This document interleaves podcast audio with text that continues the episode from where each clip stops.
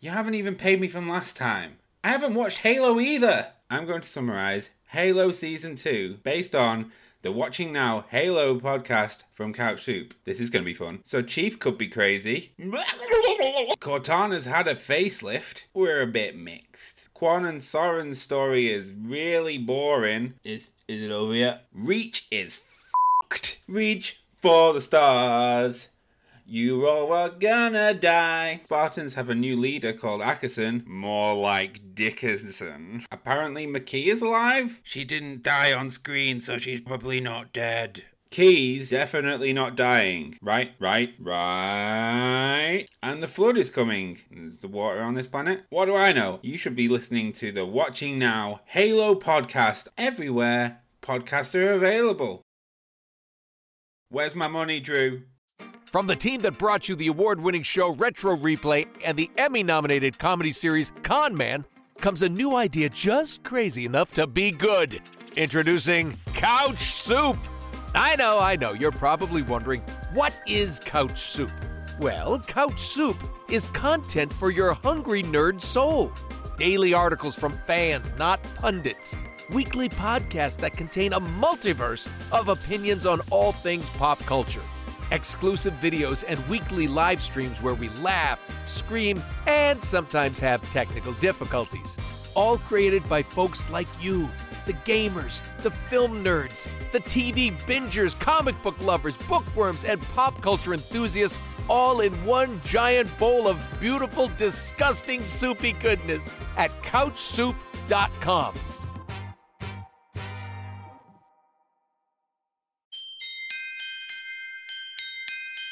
All Things Alice. This podcast will explore the cultural phenomenon of Alice in Wonderland as artistic landmark and global symbol of inspiration and imagination. I'm your host, Frank Beddor, the author of the Looking Glass Wars trilogy. Let's explore what is it about Alice? Welcome to the show, everybody. Happy Valentine's.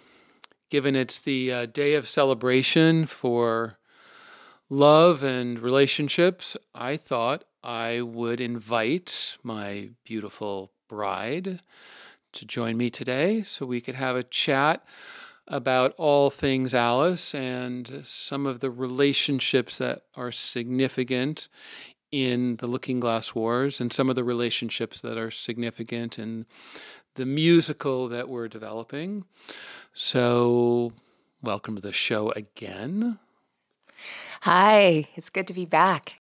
Speaking about Valentine's and love, you know, love is such a complicated thing, and certainly is in the Looking Glass Wars, and certainly is in the musical. I think we all want to lean into that because love can be complicated.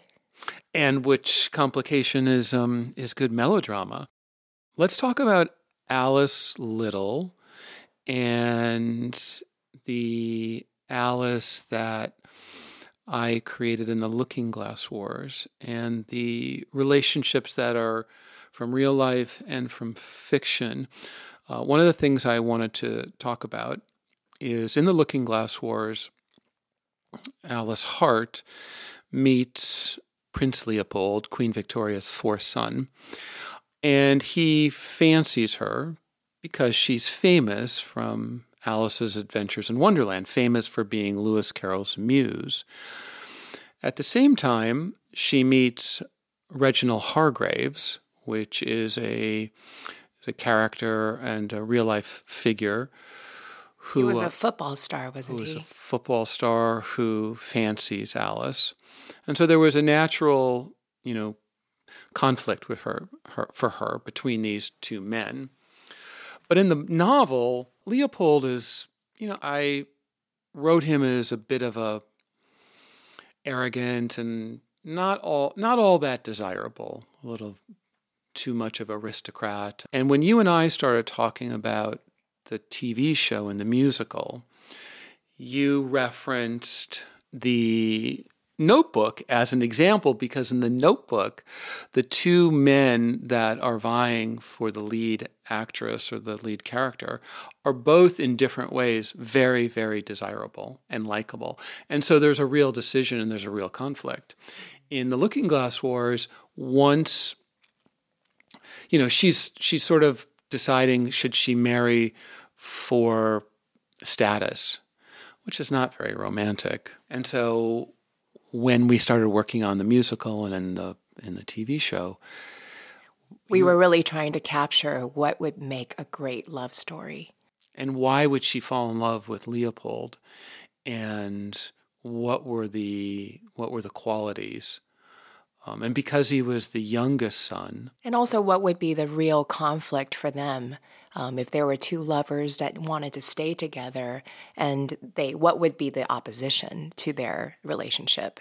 And in this story, it was Queen Victoria because he was supposedly marrying, you know, a commoner and also somebody who was a street urchin and also something that you conceived of. She was much more proactive.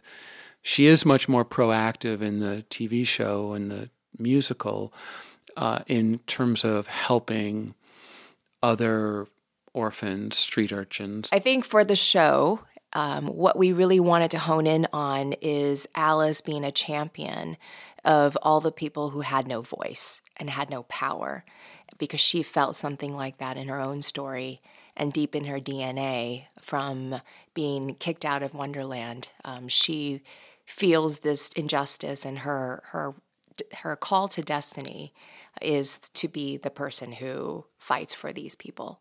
So I think to have her embody these qualities at a time where women didn't have much of a voice. They couldn't own property. They were property themselves in the Victorian age. And for her to pursue love on her own terms was something that was really out of time for that story. So for her to come in and be the one who chooses um, the man rather than the man choosing her feels really in line with with our modern. It feels modern, modern. values. It feels. Right? Um, and the other thing that was interesting in terms of a solution that you had regarding Alice returning to Wonderland. And turns out her love of her life is Dodge, and she has memories in while she's in our world of a person that has strong visuals and dreams about sort of a destined love as well. Um, and so when she was young, she had these experiences with Dodge being able to run off and have their own adventures and to have someone who was really a close friend and confidant and someone she felt um, would risk their lives for her, his life for her. So I think that was in her body and in her memory, even as a as a dream that she's not supposed to be having. So in the novel, she returns to Wonderland and reunited with Dodge, and he's he's angry, he's bitter, he's struggling with what happened during the coup and I'm sure and he what, didn't even know whether or not she was she alive. was alive or not and but she did hold he did hold on to the belief that she was alive somewhere um, but it takes a minute for them to rekindle and find their their romantic interest as adults. Yes, as adults, and it's something that I think people wish I had written more about. At least some people. Well, in this, what we were talking about is when we first came up with the against the story conflict of Alice having two different love interests, um, one in our world, which is Leopold, and the other one in Wonderland, who is Dodge.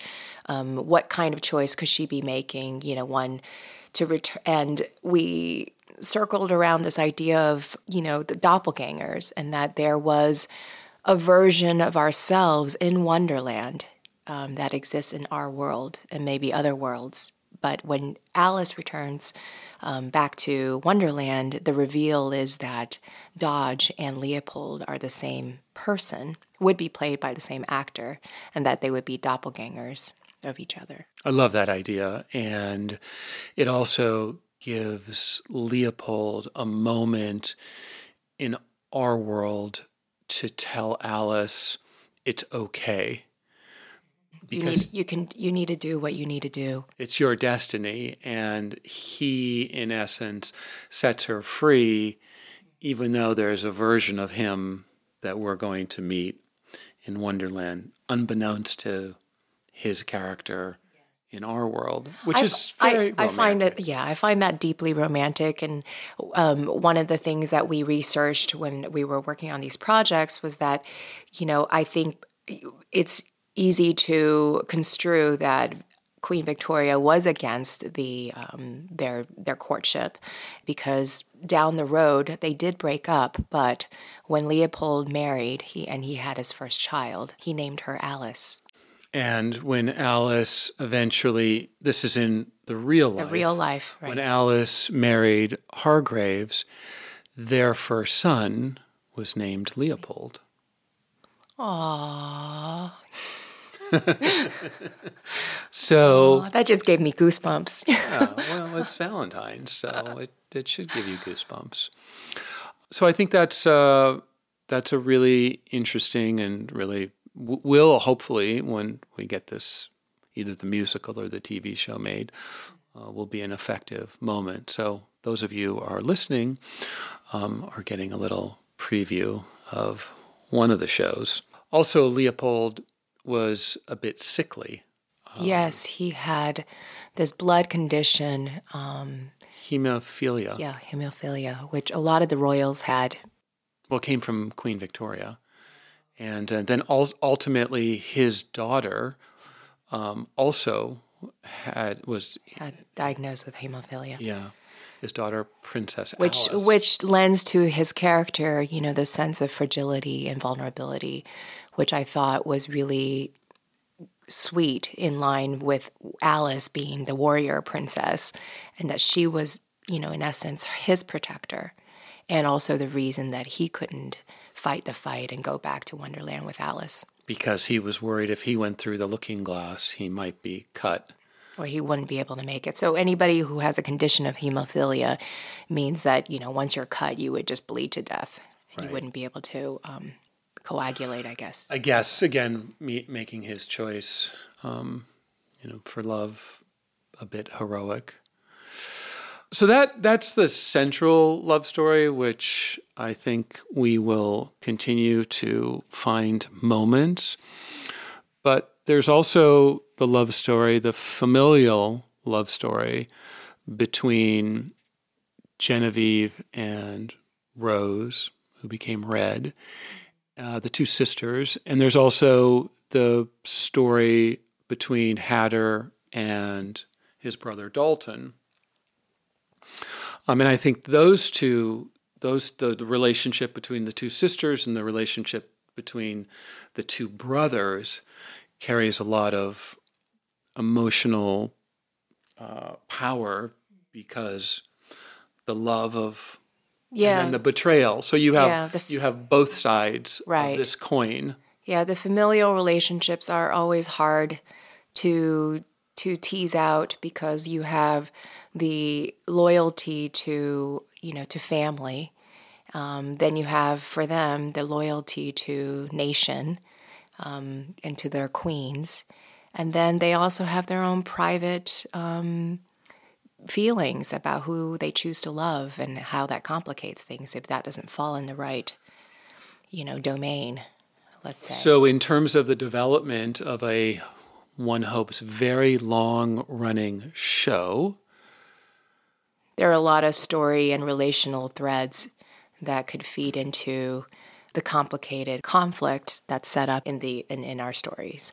I mean, I bring it up because there's there's just a lot to work with and there's multiple timelines and multiple characters to play with and we don't have to follow the structure of the novels. You know, we can take prequel stories and sequel stories, and we can feather those threads into the season one. Well, bringing it all back to love, I think the best love stories are the ones that you see people fighting for. The characters, they have to go through this long, arduous journey, emotional journey of really fighting and proving themselves and testing the love. And I think we have all of those pieces in our in our you know story threads. For all the characters they have a lot of opposition. There's a lot of conflict. And before they ever get to sit in a place where they, you know, are reunited or there's peace in the land or in their, you know, in their hearts. Yeah, and I think we can really stretch out the tension between Alice and Dodge when Alice returns and she's trying to find her footing as the destined queen, the warrior, and the eventual eventual wife to to Dodge because for anybody who has read Crossfire in that graphic novel, we see that um, the two of them are married, and it's be careful what you wish for because ruling is is difficult, and ruling as a couple is also dif- difficult. But um, their love is strong, and how would you describe the love relationship or the relationship between Hatter and Alice? I think that's really one worth talking about because although it's not a romantic love, it does feel to me, you know, he's her sworn protector and in some ways a very, very much a father figure and her guardian and, and you know, what, what does that feel like for you when you thought of those two characters? Well, I, I think the father figure is is you know really is really important because she grew up with him for those first seven years, and they had a playful. Um, she had a more playful relationship with him, teasing him quite a bit, and he, as a milliner, is meant to marry within the milliner race and of course, he falls in love with somebody outside of that race. And so the idea of having children, let alone being in this, this sort of forbidden relationship, he can't envision having a son or a daughter of his own. So I think by the time that, you know, he is thrown into, catapulted into our world and he's lost Alice, I think his whole, whole journey and his whole focal point has been about finding Alice in his 13 years. And I thought that was really really strong, you know, in your graphic novels, just how much, you know, even though he's come across all of these romantic relationships throughout time and uh, different places on earth, um, his own, his primary focus is to find Alice. And yet, the, when he does find Alice, he's rejected by her. And there's this I find that so interesting as a as a creative and as a writer. I think about the turmoil, the internal turmoil that he has to face, finding his charge, finding his you know lost child, and she rejects him and doesn't want to go with him and doesn't believe him and you know the the road ahead of them to get her back to you know and do her duty just as he has um, to absolve him or exonerate him from his guilt. Um, I find that really that's very touching, very rich. I um, I often think of Hatter as um, Liam Neeson in Taken, except his skill set is not as well honed, and it takes him a very long time. Um, but I don't think Liam Neeson would have been very happy if his daughter was like, "I'm fine. I'm good. I've got this, Dad. I got this. You can go back now. You can go back.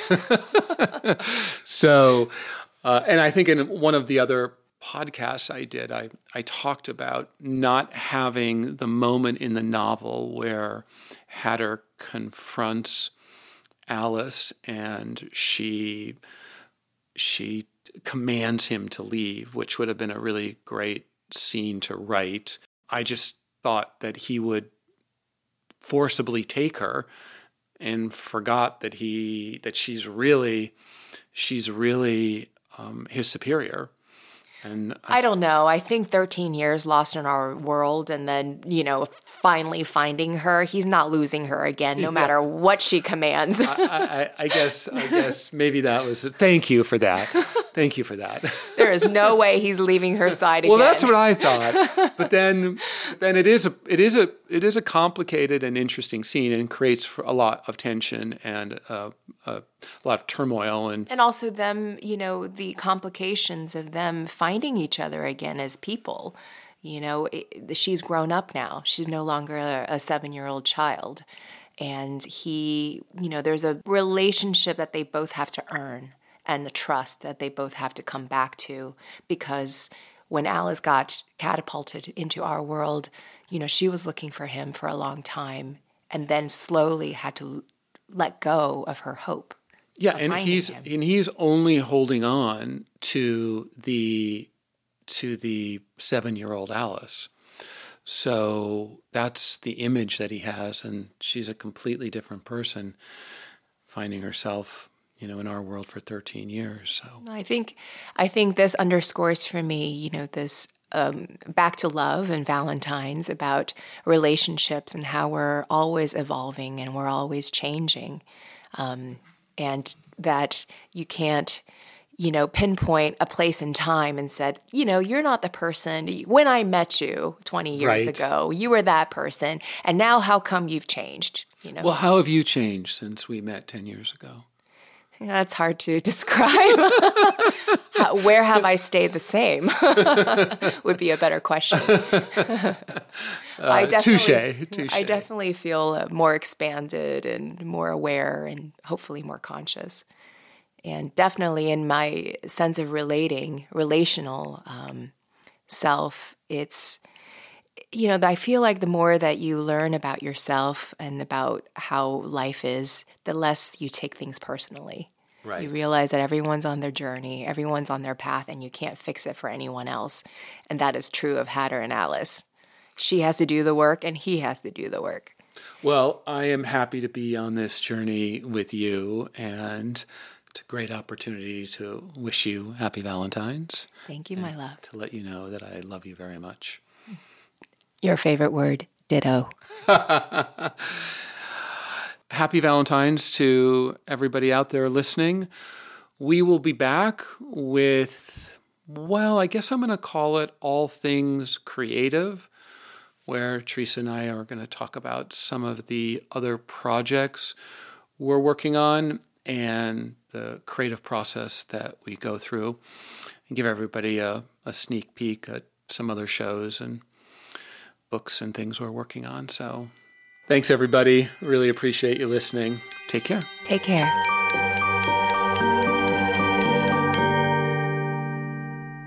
You haven't even paid me from last time. I haven't watched Halo either. I'm going to summarize Halo Season 2 based on the Watching Now Halo podcast from Couch Soup. This is going to be fun. So, Chief could be crazy.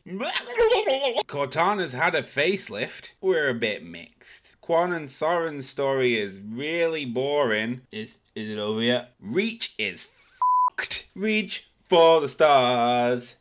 You all are gonna die. Spartans have a new leader called Ackerson, more like Dickerson. Apparently, Makee is alive? She didn't die on screen, so she's probably not dead. Keyes definitely not dying. Right, right, right. And the flood is coming. Is the water on this planet? What do I know? You should be listening to the Watching Now Halo podcast everywhere podcasts are available.